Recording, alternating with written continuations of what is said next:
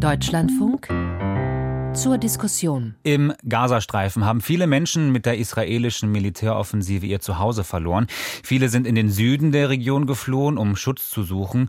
Nun droht, dass für sie die humanitäre Hilfe ausbleibt, von Lebensmitteln bis Medikamenten. Es geht um mehr als zwei Millionen Menschen. Eigentlich ist das UN-Hilfswerk für Palästina-Flüchtlinge für die Hilfe zuständig, kurz UNRWA. Das sieht sich aber Vorwürfen ausgesetzt. Mitarbeiter sollen an dem Hamas-Terrorangriff auf Israel am 7. Oktober beteiligt gewesen sein. Und seitdem diese Vorwürfe aus israelischen Geheimdossiers über Medienberichte bekannt wurden, haben international Geldgeber ihre Zahlungen an das Hilfswerk eingestellt steht mit dem Zahlungsstopp an UNRWA die humanitäre Hilfe im Gazastreifen vor dem Aus. Das will ich diskutieren. Mein Name ist Christoph Schäfer und diese Sendung habe ich am Nachmittag aufgezeichnet mit diesen Gästen. Matthias Schmale ist von 2017 bis 2021 der Leiter des Hilfswerks für die Palästina-Flüchtlinge in Gaza gewesen. Heute berät er die Vereinten Nationen in Ostafrika. Er ist uns aus Äthiopien, aus Addis Abeba zugeschaltet. Aus Jerusalem hören wir die Publizistin und Nahostexpertin Gisela Dax und aus dem WDR WDR-Studio in Bonn ist uns Markus Löwe zugeschaltet. Er hat die Region ebenfalls im Blick als Ökonom und Entwicklungspolitikexperte beim German Institute for Development and Sustainability, einem Think Tank. Ein herzliches Willkommen an Sie alle. Vielen Dank. Guten Tag, Herr Schäfer. Hallo. Ja, hallo, Herr Schäfer. Herr Schmale, die Vorwürfe gegen das UN-Hilfswerk im Gazastreifen, die wiegen schwer. Ein Mitarbeiter soll an der Entführung einer Israelin beteiligt gewesen sein, ein anderer am Massaker in einem Kibbutz. Das sind nur zwei Beispiele. Als Sie das gehört haben, was ging in Ihnen vor? Natürlich habe ich das mit einem gewissen Entsetzen äh, vernommen. Ich war nicht unbedingt völlig überrascht, denn aus meiner Zeit gab es immer wieder Vorwürfe, dass es Kontakte zwischen UNRWA-Mitarbeitern und Hamas gibt. Äh, und in einem Fall habe ich auch mal jemand vor die Tür gesetzt, dem wir nachweisen konnten, dass er aktiv bei den Al-Qassam-Brigaden mitgemacht hat. Ähm, also in dem Sinne war ich nicht äh, überrascht über diese Vorwürfe. Natürlich, wenn sich die als richtig herausweisen, ist das schon ziemlich schockierend und absolut nicht vertretbar. Frau Dax, Sie leben in Israel, in Tel Aviv. Dort wirbeln die Vorwürfe Politik und Gesellschaft auf. Sie auch?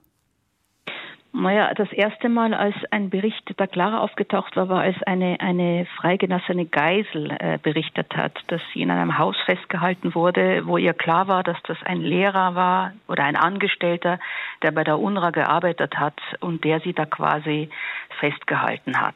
Äh, und die anderen Berichte waren eben äh, von Seiten der Armee, die dann auch Bilder zeigen oder wo sie sagen, dass durchaus unter äh, UNRWA-Einrichtungen Tunnel gefunden wurden, Waffenlager, Hetzmaterial. Das sind die israelischen Berichte dazu, die dann immer wieder ja eigentlich ans Licht kamen. Herr Löwe, wenn Sie so Ihre Vorredner, Ihren Vorredner, Ihre Vorrednerin hören, beide sind, sagen Sie, erschüttert, aber nicht ganz überrascht. Ja, so geht es mir auch. Als ich die Nachricht gehört habe, war ich natürlich erstmal sehr entsetzt und bin es nach wie vor. Aber als, wenn man sich genau überlegt, in welchem Umfeld das Ganze stattgefunden hat, dann zeigt die Nachricht, glaube ich, wie stark die Hamas den gesamten Gazastreifen unter Kontrolle hat und wie sehr sie versucht hat, über die Jahre alle Organisationen, die dort tätig sind, zu beeinflussen und Mitarbeitende in allen Organisationen für sich zu gewinnen. Und dass ihnen das bei 13.000, Herr Schmal hat es ja schon gesagt, Mitarbeitern auch gelungen ist, ist wahrscheinlich nicht weiter verwunderlich. Also, ja, Herr Schmale? Ja, ich wollte äh, Herrn Löwe und Sie alle dann fragen. Die Frage für mich ist halt, wie umfassend dieser Einfluss ist der Hamas auf UNRWA und ob UNRWA insgesamt unabhängig arbeiten kann. Also ich würde für meine Zeit beanspruchen, dass wir es über äh, pragmatische Arbeitsbeziehungen geschafft haben, uns die Freiräume zu schaffen, unabhängig arbeiten zu können. Das ist der erste Punkt. Der zweite Punkt ist halt, wenn, wenn es sich wirklich als richtig herausstellt, die Untersuchung läuft ja noch, dass 13 Mitarbeiter an dem 7. Oktober beteiligt waren, dann sind das 13 von 13.000. Und ich würde dafür plädieren, dass man nicht von 13 auf 13.000 Rückschlussfolgerungen schließen kann. Mhm. Also für Sie ist sozusagen die Verhältnismäßigkeit nicht gegeben, wenn ihre, alle ja. ihre Zahlungen einstoppen, die Geldgeber. Okay. Ja, ich finde, es ist ein Schritt zu weit, wie man es manchmal hört, dass äh, UNRWA total von Hamas unterwandert ist und im Griff ist von Hamas. Mhm. Frau Dax, wie beobachten ja, also ja, also ich glaube auch, also man muss das trennen, also die, die Vorwürfe äh, äh, und die Konsequenzen, die man daraus im jetzigen Moment äh, ziehen sollte. Also ich würde auch nicht sagen, dass man jetzt die, die, die Hilfsmaßnahmen ein, also einbehalten sollte oder stoppen sollte gegenüber der UNRWA.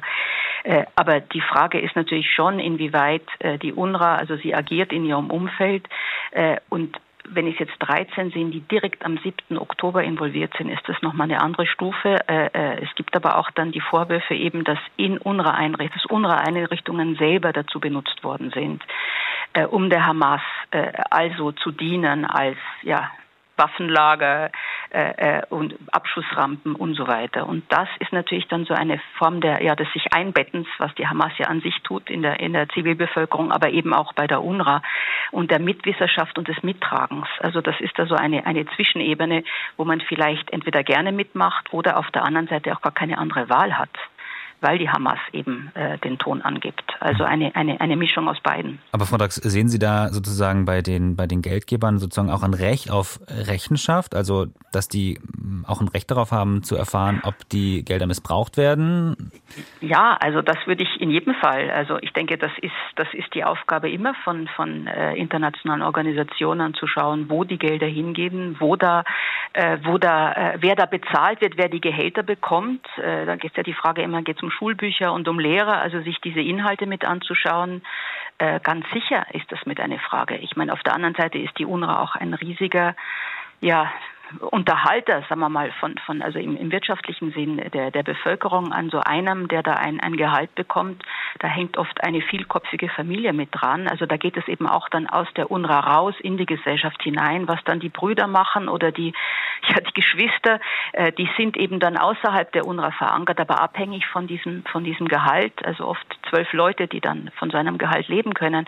Also das ist, da ist die UNRWA äh, eng, eng verwurzelt in der, in der palästinensischen Gesellschaft. Also da kann man ja, und die müssen jetzt auch äh, äh, die humanitäre Hilfe verteilen. Also mhm. eine Instanz ist jetzt wichtig, die da funktionieren kann noch unter den jetzigen Umständen. Mhm. Also ist sozusagen auch ein Anker oder gibt Stabilität in der Gesellschaft. Herr Löwer, wie denken Sie? Ich denke, dass wir eigentlich erst am Anfang stehen, genau zu wissen, wie groß das Ausmaß dessen ist, was da bei UNRWA passiert ist. Bislang als einigermaßen gesichert können, glaube ich, die Zahlen von den 13 oder vielleicht noch nicht mal 13 Mitarbeitenden gelten. Darüber hinaus gehen ja die Vorwürfe bis dahin, dass 10 Prozent angeblich der Hamas angehören. Da frage ich mich, was, wie definieren wir das eigentlich, mhm. der Hamas angehören? Ich sage immer, die Hamas hat kein Parteibuch oder sonst was. Da gibt es sicherlich einige Menschen in Anwar, die gewisse Sympathie oder zumindest Verständnis für Hamas haben, was übrigens für große Teile der palästinensischen Bevölkerung gilt. Das heißt nicht, dass die Menschen jetzt äh, Hamas wirklich unterstützen, aber es gibt natürlich viele Palästinenserinnen und Palästinenser, die einfach sehen, dass die Hamas über Jahre die einzige Organisation war, die sich eher schlecht als recht, aber immerhin noch für die palästinensische Sache eingesetzt hat. All das bedeutet, das muss natürlich aufgearbeitet werden. Und das ist nicht innerhalb von zwei, drei Wochen geschehen. Das braucht so viel Zeit und da muss man nachgehen, was da falsch gelaufen ist und ob da überhaupt so viel falsch gelaufen ist.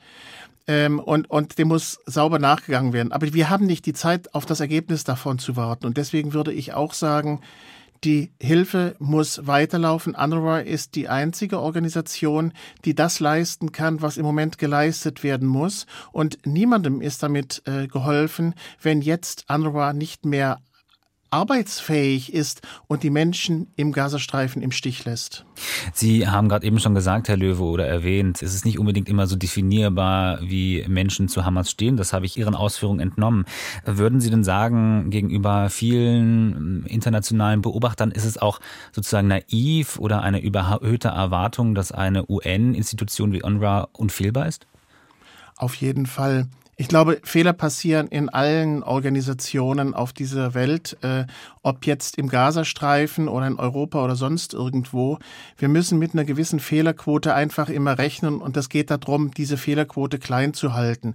Im Übrigen weise ich auch nochmal darauf hin, äh, Ich habe, äh, es, es ist ja bekannt, dass die Mitarbeitendenlisten von UNRWA auch immer wieder von mehreren Seiten unter Einschluss der israelischen Regierung geprüft worden sind. Also es gibt viele Mechanismen, um diesen Fehler klein zu halten. Aber ganz ausschließen, ich glaube, das können wir nicht erwarten. Mhm, Herr Schmal.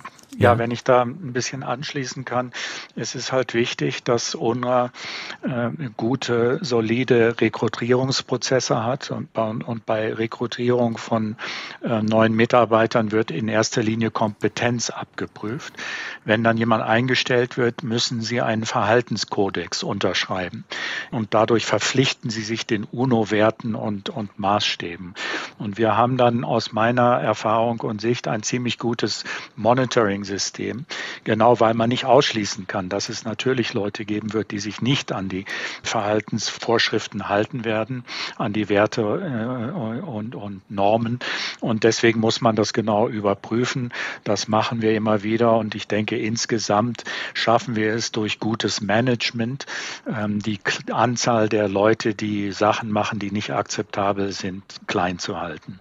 Herr Schmalle, Sie haben vorhin erwähnt, es gebe Raum für unabhängige Arbeit im Gazastreifen mit Blick auf die Hamas. Nun ist es so, dass Sie ja selbst auch gespürt haben, was es bedeuten kann, wenn die Hamas in Ihrem Fall Parteinahme sieht. Also Sie haben mal 2021 äh, war das, glaube ich, eine, ein Interview an die israelische Presse gegeben und im Nachgang hat die Hamas Ihnen Parteinahme vorgeworfen und hat Ihnen gesagt, Sie können nicht mehr für Ihre Sicherheit garantieren, woraufhin Sie aus dem Gazastreifen ausgereist sind und Ihren Posten geräumt haben als Leiter von UNRWA.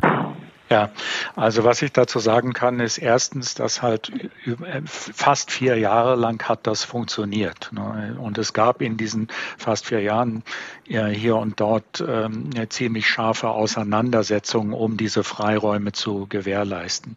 Was dann die Situation geändert hat äh, im Mai 2021 war der Krieg, äh, den ich damals vor Ort miterlebt habe, elf Tage lang. Und ich habe am Tag nach dem Krieg im israelischen Fernsehen Fernsehen auf äh, Anfrage geschildert, wie ich das erlebt habe. Und ich habe beschrieben, dass ich die Bombenangriffe der Israelis letztlich, so furchtbar wie sie waren, ähm, als relativ gezielt gesehen habe. Mit anderen Worten, äh, die, die, die, die Zielscheibe war Hamas und ihre Einrichtung, nicht die Zivilbevölkerung. Ich habe gleichzeitig auch gesagt, dass es für mich nicht vertretbar ist, dass äh, trotz der gezielten Angriffe 250 Zivilbevölkerung Zivilisten tot waren, inklusive 60 Kinder, die auf unsere Schulen gingen. Aber Hamas hat mir eben dann in der Tat vorgeworfen, dass ich mit dieser Aussage der, über die gezielten Angriffe die Angriffe gerechtfertigt habe, was überhaupt nicht mein Anliegen war. Und es war dann nach ein paar Tagen Diskussion auch mit meiner Führung klar, dass es wohl besser wäre, wenn ich aus dem Gazastreifen abziehe. Also die Unabhängigkeit von NGOs oder internationalen Hilfsorganisationen kennt auch ihre Grenzen? Ja, unter solchen Umständen ja. Also ich würde unterscheiden äh, zwischen äh, normal, was immer man als normal definiert, also äh, Zeiten, die im, im, im nicht mit kriegerischen Auseinandersetzungen äh, zu tun haben und, und eben einem Krieg. In einem Krieg äh, fällt ja alles äh, durcheinander. Und deswegen finde ich, kann man aus der Tatsache, dass ich wegen des Krieges dann ausreisen musste, nicht schließen, dass UNRWA und ich die dreieinhalb eineinhalb Jahre vorher nicht unabhängig arbeiten konnten. Ich würde ganz gerne mit Ihnen mal so ein bisschen auf die Hilfsmittel und die humanitäre Hilfe schauen. Frau Dax, wird die gesehen auf israelischer Seite? Gibt es da Stimmen, die darauf hinweisen, es, es braucht UNRWA weiter für die, für die Zivilisten, die davon abhängig sind? Das ist vor allem innerhalb der Armee, wo man also mhm. durchaus die, die Nützlichkeit sieht und sagt, es muss ja irgendjemand verteilen, die Waren, die da reinkommen. Also äh, soll es denn die Armee selber machen? Das würde sehr kompliziert sein. Jemand anders ist nicht wirklich da. Also äh, es sind eher Stimmen aus der Armee, die sagen, ja, es muss eine Organisation geben, geben die das, die das tut. Und da ist die UNRWA letztendlich auch richtig dafür aufgestellt, dass es andersrum innerhalb der Bevölkerung äh, äh, Stimmen gibt, die sogar jetzt gegen die äh, humanitären Hilfsleistungen protestieren, weil sie sagen, und die Geiseln, die sitzen da weiter und wir geben da Sachen rein. Da führt es mittlerweile innerhalb der israelischen Gesellschaft zu, zu Auseinandersetzungen von, von Menschen, die dann sagen, ja, solange die Geiseln da weiter sitzen und, und keine Hilfe bekommen, mhm. soll da auch gar nichts mehr reingehen, also quasi einen höheren Druck aufbauen.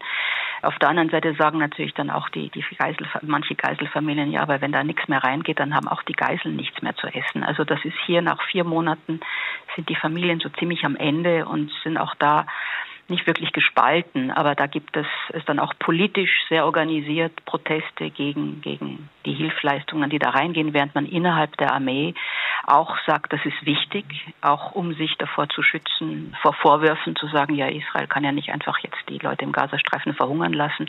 Natürlich muss man den Leuten da etwas geben und man, man führt den Krieg nicht gegen die Zivilisten, sondern gegen die Hamas. Und hier, mhm. was ich da vielleicht noch hinzufügen wollte von dem, was vorhin gesagt wird, also ich, wenn man jetzt mal von den Angestellten absieht, ist natürlich schon so, wenn es um die Definition geht von legitimen Zielen, militärische Ziele im Gazastreifen, und die Hamas missbraucht aber internationale Organisationen, die ja unter Schutz stehen, mit dem Verweis, das gehört der UNRWA, das gehört, wird eigentlich vom Ausland finanziert und das sind Schulen und Krankenhäuser und andere Sachen.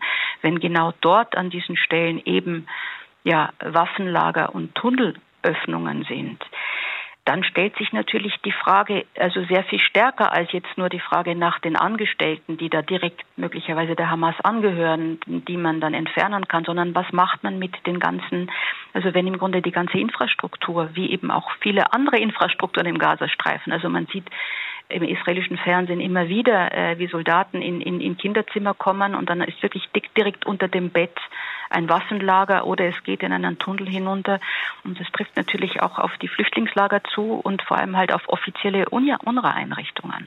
Äh, Darf ich Herr was dazu sagen? Ja, Frau, Frau Sachs, ich höre Sie äh, sehr gut in dieser Hinsicht. Ich finde, man muss unterscheiden zwischen der Zeit vor diesem Krieg und dem Krieg selbst jetzt. Zu meiner Zeit gab es keine Beweise dafür, dass unsere Schulen und Einrichtungen, also unsere 22 Gesundheitszentren, von Hamas kontrolliert worden sind oder missbraucht worden sind.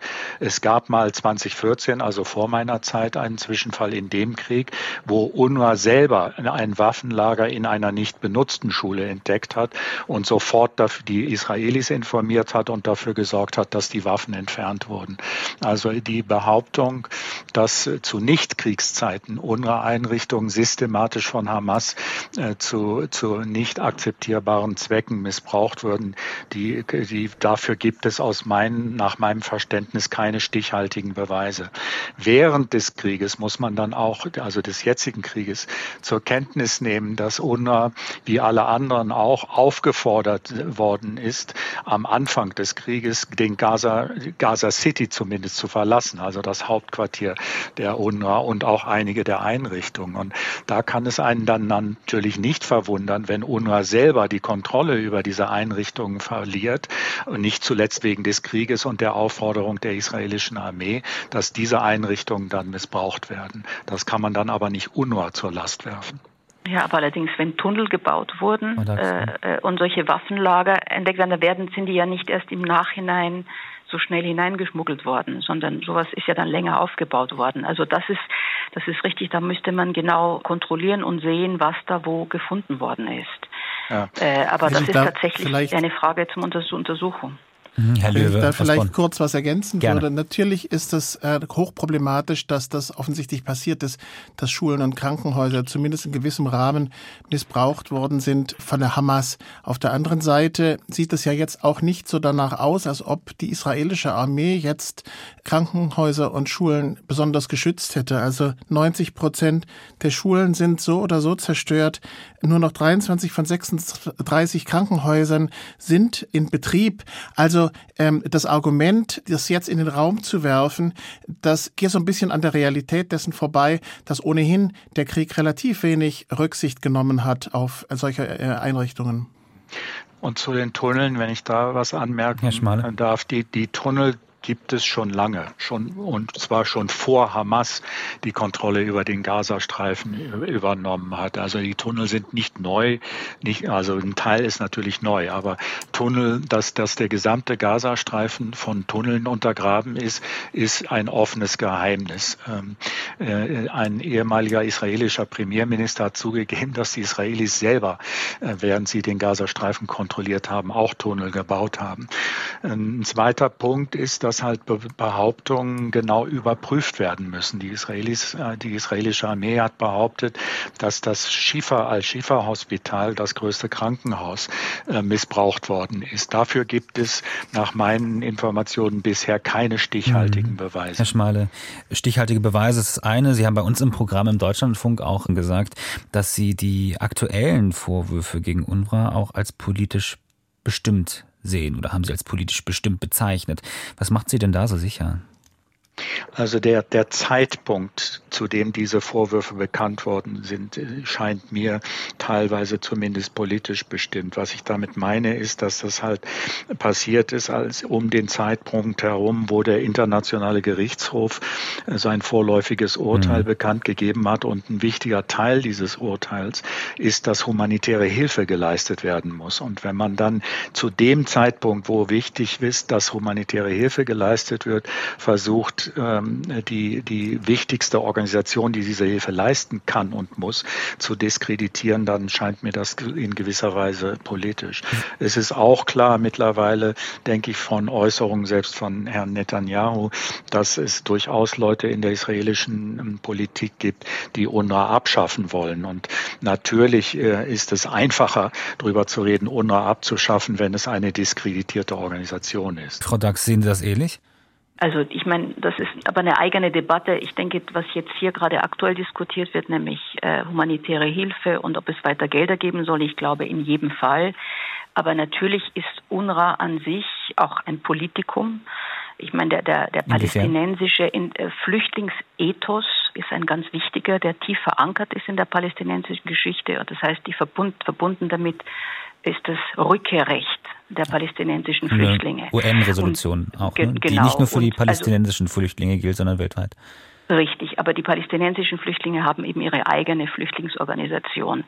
Und was man natürlich dann sich anschaut, normalerweise Flüchtlingsorganisationen äh, sind dazu da, um Flüchtlinge die Zahl kleiner zu machen, damit sich die Flüchtlinge entweder die zurückkehren oder sich irgendwo anders integrieren, irgendwann kleiner werden. Und im Fall der UNRWA hat sich die Zahl halt vergrößert. Also von 700.000 Flüchtlingen im Unabhängigkeitskrieg äh, in der sogenannten Nakba für die palästinensische Seite äh, von 1948 auf heute bis fast 6 Millionen, hm. weil sich Was das so viel bedeutet wie Vertreibung, Entschuldigung. Genau, äh, äh, ja, ja ver vererbt.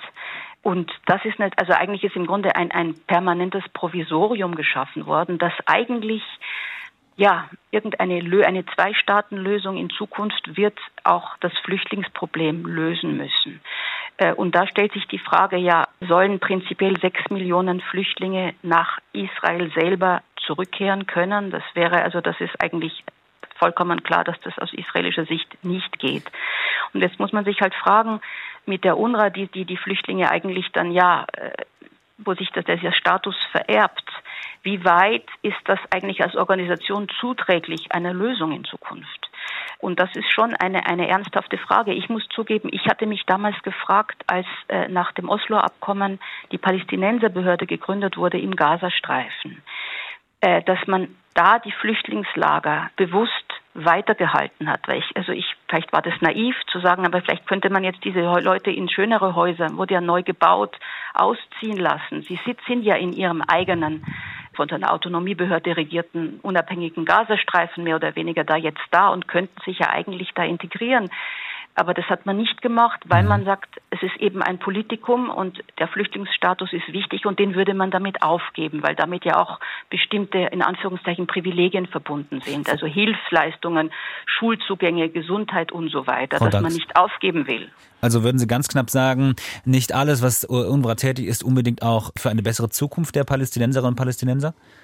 Naja, ich, ich kann mich auch, ich war auch in Flüchtlingslagern im Libanon und da fand ich es auch also relativ dramatisch, okay. denn es gab Leute, die in sehr schwierigen Bedingungen da leben, 200.000 in einem der Lager, die hatten Angebote, also die dürfen auch im Libanon selber nicht in vielen Berufen arbeiten, werden dort auch nicht integriert und sagen sie, wir würden gerne woanders hingehen, aber man lässt uns nicht, weil das eben wichtig als Druckmittel bleibt. Und zugleich mhm. weiß man, dass diese Idee, dass alle zurückkommen können, äh, illusorisch ist.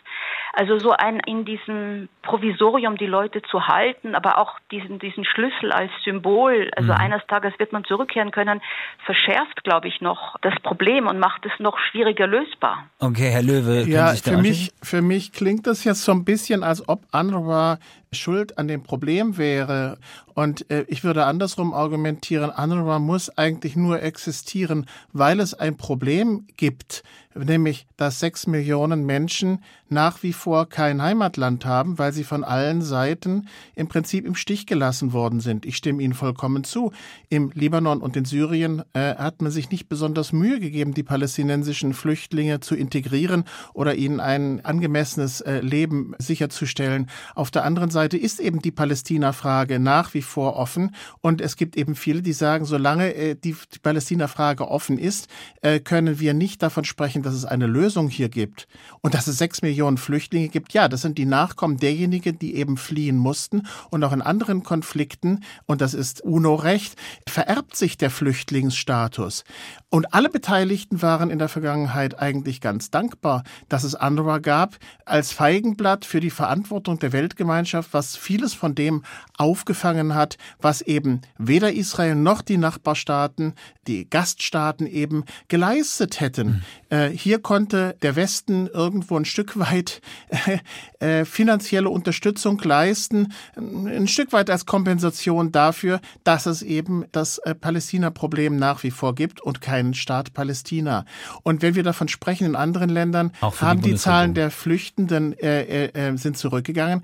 Ja, das liegt in den meisten Fällen daran, dass es eben nach wie vor ein Heimatland für die Flüchtenden gibt, in die viele von ihnen zurückkehren konnten. Aber dieses Land Palästina gibt es ja nicht.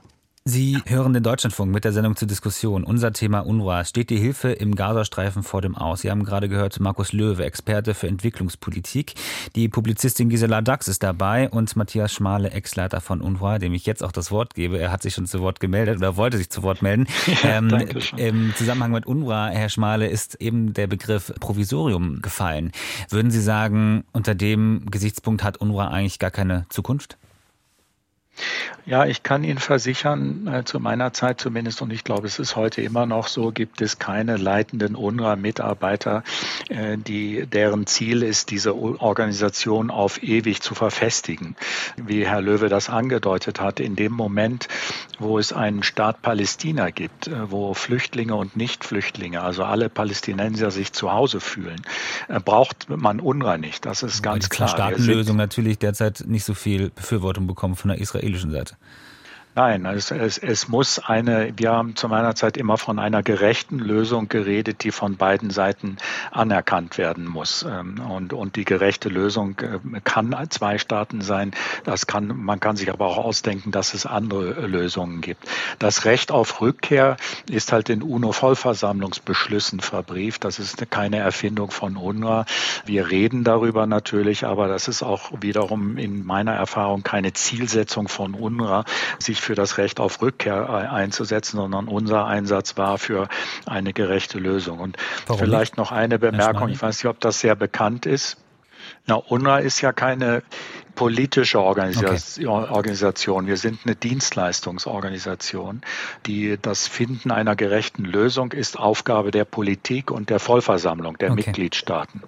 Lassen Sie mich noch eine Sache anfügen. Ich weiß nicht, wie weit das bekannt ist, dass als, äh, ich glaube, Frau Dax hat es erwähnt, als die äh, Autonomiebehörde in den Gazastreifen gezogen ist, hat auch UNRWA sein Hauptquartier von Wien nach Gaza äh, umgepflanzt. Und zu dem Zeitpunkt Zeitpunkt gab es innerhalb von UNRWA Arbeitsgruppen, äh, die sich damit beschäftigt haben, wie man die UNRWA-Arbeit an die palästinensische Autonomiebehörde übergibt.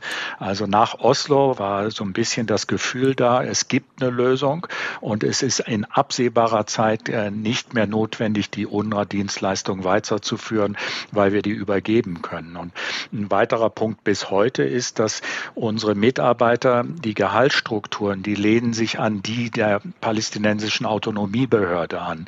Das war immer ein Wunderpunkt zwischen unseren, unserer Gewerkschaft und unserem, unserem Management, dass wir nicht UNO-Gehälter zahlen, sondern palästinensische Autonomiebehördengehälter, eben wiederum mit dem Ziel, dass es irgendwann mal einen palästinensischen Staat gibt, es UNRWA nicht mehr benötigt und wir die Arbeit übergeben. Aber man könnte die Organisation auch reformieren. Ich meine, es geht ja jetzt darum, ähm, auf die Zwei-Staaten-Lösung und sozusagen, wie es in weiter Zukunft mit UNRWA weitergehen können, ist das eine. Akut braucht aber das UN-Hilfswerk Geld. Was würden Sie denn Ihrem ehemaligen Kollegen, Kollegen dort ähm, bei UNRWA raten, wie man sich jetzt akut aufstellen kann, um sozusagen auch die Geldgeber wieder für sich zu gewinnen, Herr Schmale?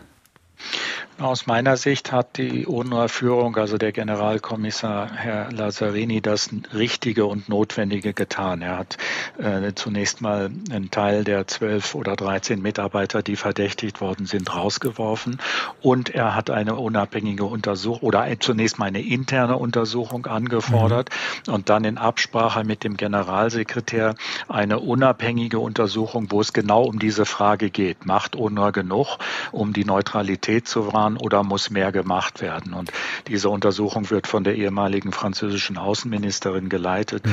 Und wir werden sehen müssen, ähm, was dabei Bis rauskommt. Ende März soll der Bericht und auch mögliche Reformvorschläge offen liegen.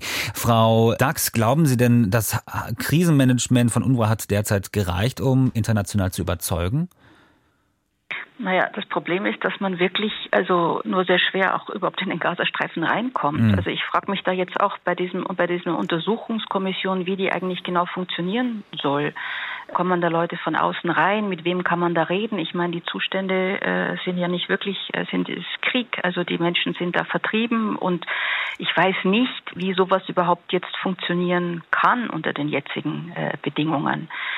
Ich denke schon, dass die UNRWA Strukturen hat, um solche Sachen zu verteilen, wahrscheinlich bessere Strukturen als alle anderen. Ich meine, von allen Möglichkeiten ist es wahrscheinlich äh, die einzige op realistische Option, die man im Gazastreifen hat, um die Bevölkerung zu versorgen. Herr Löwe, können Sie die Gedanken nachvollziehen von Frau Dax? Ja, absolut. Wir müssen ja auch mal drüber nachdenken. Wir hoffen ja alle, dass der Krieg möglichst bald zu Ende geht. Aber was kommt dann? Wer versorgt die Bevölkerung dann mit Dienstleistungen? Wer regiert den Gazastreifen dann? Äh, wer sorgt dann für Sicherheit? Und da sind sicherlich ein paar Aufgaben dabei. Also gerade die äußere Sicherheit, da wird Israel noch ein Wörtchen mitsprechen wollen. Aber Israel wird mit Sicherheit kein Interesse daran haben, jetzt selbst die sozialen Dienstleistungen äh, zu organisieren, geschweige denn zu erbringen im Gazastreifen.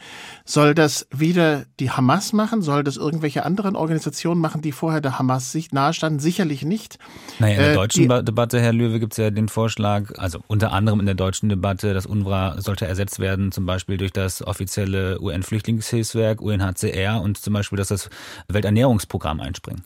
Die müssten aber die Strukturen erst vollständig neu aufbauen. Äh, solche Strukturen zu unterhalten, das dauert Zeit, äh, mhm. gerade wenn man bei der Personalauswahl vorsichtig sein will und sicherstellen will, dass möglichst wenig eben schief läuft. Da hat UNRWA einfach eine lange, lange Erfahrung und äh, ich erhielte es für Verschwendung von Geldern, wenn jetzt eine Organisation, die im Wesentlichen gute Arbeit leistet, äh, ähm, abgebaut wird und eine neue Organisation aufgebaut wird oder hier Fuß fasst, die über diese Erfahrung nicht äh, verfügt und möglicherweise ein Jahr braucht, um eben die Strukturen geschaffen zu haben. Und das in einer Situation, in der die Versorgung der Bevölkerung nicht gewährleistet ist. Ich will, würde gerne nochmal betonen, UNRWA hat im Wesentlichen gute Arbeit geleistet. Die UNRWA-Schulen beispielsweise gelten in äh, mehreren der Länder, wo UNRWA tätig ist, als effizienter und qualitativ besser als die heimischen Schulen. Die UNRWA-Gesundheitsstationen sind auch effizient, gehen die mit den Geldern um. Sie erbringen nicht alle Leistungen mhm. im Gesundheitssystem, die man braucht, aber das ist vielleicht auch nicht erforderlich. UNRWA ähm, macht im Wesentlichen gute Arbeit und man sollte jetzt all das, was da an Gutem geleistet wird, nicht über Bord werfen. Ich glaube auch nicht, dass es im Interesse von Israel ist, jetzt UNRWA so zu diskreditieren, dass UNRWA danach nicht mehr tätig sein will. Auch Israel wird in dieser Situation dann froh sein, wenn es eine Organisation gibt, die zumindest die sozialen Dienstleistungen gut abwickeln kann und äh, es wird schwierig genug sein, hier überhaupt eine politische äh, Verwaltung wieder aufzubauen. Mhm. Wenn Sie, wenn Sie schon die Schulen erwähnen, dann müssten wir in dem Zusammenhang auch den Vorwurf einmal erwähnen, den es auch gab in der Vergangenheit, dass in UNRWA betriebenen Schulen Bücher mit antisemitischen Inhalten verteilt worden sind als Lehrmaterial. Wie passt das zusammen? Das ist wohl richtig. Äh, man hat tatsächlich an einzelnen Stellen auf einzelnen Seiten dieser Schulbücher Inhalte gefunden, ob jetzt antisemitisch, aber sagen wir mal so, nicht neutral im Sinne der, der Vereinten Nationen. Feindbilder, das ja, hat eine Feindbilder. der EU-Kommission. Ja, genau. Äh, das gab diese Seiten und äh, diese Schulbücher wurden aber nach meinen Informationen relativ schnell auch aus dem Verkehr gezogen. Das Problem bei Schulbüchern ist natürlich immer, äh, UNRWA muss Schulbücher nutzen, die äh, von der ähm, ähm, Host, von der, von der Gastregierung auch akzeptiert sind muss zum Teil sogar die Schulbücher übernehmen. Man muss also zu einem Kompromiss kommen. Man muss sich auf Schulbücher einigen, die einerseits akzeptabel für die Gastregierung sind, andererseits aber auch für die Vereinten Nationen. Und nach den Vorwürfen es ist ja auch sehr schnell reagiert worden. Aber auch hier, ich äh, würde nicht jetzt äh, mich hinstellen anstelle von irgendeinem Verantwortlichen und sagen, das wird nie wieder passieren. Es ist, wie gesagt, ein Prozess, wo man immer wieder und immer wieder überprüfen muss und wenn man immer wieder auch hoffentlich nur kleinere Fehler feststellen wird. Darf ich zwei Sachen dazu mhm. äh, anmerken? Danke, Herr Schäfer. Ähm, also es ist tatsächlich so, dass UNRWA in allen fünf Gebieten, wo, wo sie arbeitet, also Libanon, Syrien, Jordanien und die palästinensisch besetzten Gebiete, die Schulbücher der jeweiligen Lokalbehörden benutzt. Also die Schulbücher, die im Gazastreifen benutzt werden, kommen von der palästinensischen Autonomiebehörde. Das sind nicht unsere eigenen. Wir benutzen die Schulbücher, die, die, die das Bildungsministerium Ministerium der palästinensischen Autonomiebehörde äh, produziert.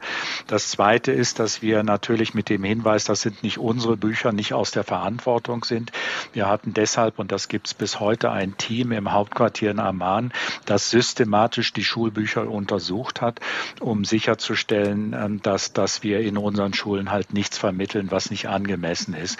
Und zu meiner Zeit hat dieses Team mir immer mal wieder gesagt, dass maximal vier bis fünf Prozent Prozent der Schulbuchseiten, die untersucht worden sind, problematisch waren und jetzt nicht unbedingt antisemitisch, sondern teilweise nicht altersgemäß. Mhm. Und da wurden unsere Lehrer dann angewiesen, Kindern kritisch beizubringen, warum diese Inhalte problematisch sind. Frau Dax, wenn wir uns aktuell die Lage im Gazastreifen anschauen, also Druck auf UNRWA, die Lebensmittel, Medikamente, Hilfszahlungen sind in der Schwebe, das alles reicht wohl nur noch für wenige Wochen. Wir haben Zerstörung in vielen Teilen der Region, Kampfhandlungen im Süden nahe der Grenzstadt Rafah, wo über eine Million Zivilisten Zuflucht suchen. Glauben Sie, der Druck steigt auf das Umland, also ganz konkret auch auf Ägypten, die Grenze für die Palästinenser zu öffnen, weil derzeit gibt es ja sozusagen gar keine Perspektive für die Menschen meine, genau das möchten die Ägypter natürlich verhindern. Also sie sind sogar eher dabei, also eine, noch eine Mauer da zu errichten, äh, damit eben keine Palästinenser aus dem Gazastreifen zu ihnen kommen. Und äh, gibt es auch Überlegungen, also es geht ja um diese, bei, bei, diesem Krieg jetzt auch, wer kontrolliert die, die Grenze zwischen Ägypten und dem Gazastreifen, wo eben sehr viel Schmuggel und Tunnel äh, unten drunter gingen und oben drüber geschmuggelt wurde. Äh, wie weit da äh, es eine ägyptisch-israelische Kontrolle darüber gibt, also das ist Teil dieses ganzen Warum Gebietes. Ist das Ihrer Meinung nach problematisch, die Grenze zu öffnen? Ja, die Ägypter wollen keine, wollen keine palästinensischen Flüchtlinge haben, auch mit der Sorge, dass das dann vielleicht permanent werden könnte. Das ist kein Geheimnis. Ägypten hat, äh, steht auf Kriegsfuß mit den mit den eigenen Islamisten, äh, also den, den Muslimbrüdern und hat mhm. auch jetzt keine große Lust, aus dem Gazastreifen Leute da äh, aufzunehmen, auch zu sagen, also im Grunde, das ist ein palästinensisches Problem, nicht das unsere, ein Überschwappen. Äh, da sind die Ägypter sehr klar und haben die Grenze eigentlich da auch in der Vergangenheit immer zugehalten. Jetzt wird sich die Frage stellen, ob es tatsächlich erstmal zu einem Geiseldeal kommen mhm. könnte. Da ist man noch weit weg von einer tatsächlichen Lösung, aber das, das wäre dann so ein Moment, wo man möglicherweise eine, eine geringere Gangschaltung mhm. hat. Ob dann daraus zu einem frühen Stadium tatsächlich ein, was passiert nach dem Gazastreifen im Gaza und vor allem wer verwaltet den Gazastreifen und wer macht eben genau, wer hilft mit, nicht nur das Aufbauen, aber wer, wer ist verantwortlich, dass man da dann schauen kann, wer sind, wer sind die richtigen Leute. Und da wird sich die Frage stellen nach früheren Angestellten der Palästinenserbehörde, die im Gazastreifen mhm. 2006 nach Hause geschickt worden sind, immer noch Gehälter sogar bekommen von der Palästin von der Autonomiebehörde, möglicherweise da wieder mobilisiert werden können. Aber sicherlich wird man es auch nicht vermeiden können, dass da auch Hamas-Leute mehr oder weniger ab und zu da auch mit dabei mhm. sind. Also Frau Dax, ähm, Freilassung von Geiseln. Die Hamas hat ja aktuell auch einen Drei-Stufen-Plan vorgeschlagen auf Grundlage von Vermittlungsbemühungen von Katar und Ägypten. Ist das für Sie ein zumindest ein kleiner Hoffnungsschimmer, was die Perspektive für die Menschen im Gazastreifen anbelangt? Naja, bei diesem, also bei diesem Vorschlag will natürlich die Hamas im Grunde oder die Hamas-Führung einen, einen Freibrief für sich selber, um an, an der Macht zu bleiben und möchte vor allem also einen vollständigen Rückzug der israelischen Truppen. Und das ist natürlich aus israelischer Sicht im Augenblick auch mit der Sorge verbunden, dass sie aus, aus, aus Gebieten, aus denen die, die israelischen Soldaten wieder abgezogen sind, dass da die Hamas wieder eingezogen ist. Also zu sagen, also was, was hat es eigentlich dann gebracht, wenn sich die Hamas da weiter etablieren kann und wenn es jetzt bei diesem Geiseldeal zu einem vollkommenen Rückzug kommt, mhm. verbunden auch dann mit einem Ende des Krieges. Also die Frage ist, ob etwas beginnen kann, was dann eine neue Dynamik bekommt und wo dann auch einfach mehr Zeit wäre, um ja mit Hilfe von von Plänen, amerikanischen Plänen, da eine neue Dynamik in die Sache zu bringen. Aber es sieht im Augenblick nicht sehr nicht sehr positiv Wir aus. sind schon in unseren letzten Minuten unserer Diskussion. Herr Schmale, haben Sie, sehen Sie eine Perspektive, können Sie einen Hoffnungsschimmer aus aktuellen Entwicklungen ziehen, was die Perspektive für die Palästinenserinnen und Palästinenser im Gazastreifen anbelangt? Ja, es ist schwierig, sich eine gute Perspektive auszumalen. Es sind ja nach Angaben des Gesundheitsministeriums in Gaza mindestens 27.000 Menschen tot, darunter 12.000 Kinder. Und was ich von meinen UNRWA-Kollegen höre und was ich selber auch im 2021 erlebt habe, ist, dass neben dem, dem physischen Schaden, also der massiven Zerstörung von Gebäuden und Häusern, der psychische Schaden enorm groß ist. Ne? Wenn man sich vorstellt, dass äh, nicht nur 11.000 Kinder oder 12.000 tot sind, sondern deren Freunde und Freundinnen haben das miterlebt. Also ich glaube, man muss hier sehr realistisch sehen, dass es wahrscheinlich Jahre dauern wird, bis man zu irgendeiner Form von Normalität zurückkommen kann. Also nicht nur im Sinne des physischen Wiederaufbaus, sondern um, um die, die traumatischen Erlebnisse, die alle durchmachen, aufzuarbeiten. Herr Löwe, teilen Sie die Skepsis bis Bedenken von Frau Dax und Herrn Schmale? Ja, auf jeden Fall. Ich sehe da äh, nicht viel Hoffnung, äh, was, wie die Zukunft aussehen könnte. Ägypten wird sich mit Sicherheit äh, das nicht antun, den Gazastreifen in Zukunft ähm, da eine Verantwortung zu übernehmen. Ägypten hatte ja auch, solange ähm, es den Gazastreifen äh, ähm, besetzt hatte, den nie annektiert als eigenes Staatsgebiet, möchte eigentlich dieses äh, Problem Palästina sich nicht ans Bein binden. Die palästinensische Autonomiebehörde ihrerseits ist schon kaum noch in der Lage, aus verschiedenen Gründen in der Westbank ihre Aufgabe zu erfüllen und ist auch bei großen Teilen der palästinensischen Bevölkerung vollkommen delegitimiert. Israel möchte sich das nicht auch nicht ans Bein binden. Also wer soll in Zukunft die Verwaltung des Gazastreifens übernehmen? Das ist ein großes Problem und mein mhm. Eindruck ist, dass sich auch auf israelischer Seite mit ein paar äh, mit der Ausnahme von ein paar rechten Fraktionen man sich darüber viel zu wenig Gedanken gemacht hat. Natürlich auf der rechten Seite gibt es diejenigen, die am liebsten die Palästinenser aus dem Gazastreifen komplett vertreiben würden und das ist natürlich auch genau der Hintergrund, warum Ägypten sagt, nein, dem müssen wir eine Regel vorschieben. Es darf keine zweite oder dritte Vertreibung von Palästinenserinnen und Palästinensern aus Palästina geben. Diesen Gefallen tun wir der Rechten auf Seiten Israels nicht. Der Nachteil, es sind wieder die Palästinenserinnen und Palästinenser, die die ersten Opfer der politischen Positionen auf allen Seiten sind. Und hier müssen wir einen Schlusspunkt setzen. Wir haben diskutiert, Anwar, steht die Hilfe im Gazastreifen vor dem Aus?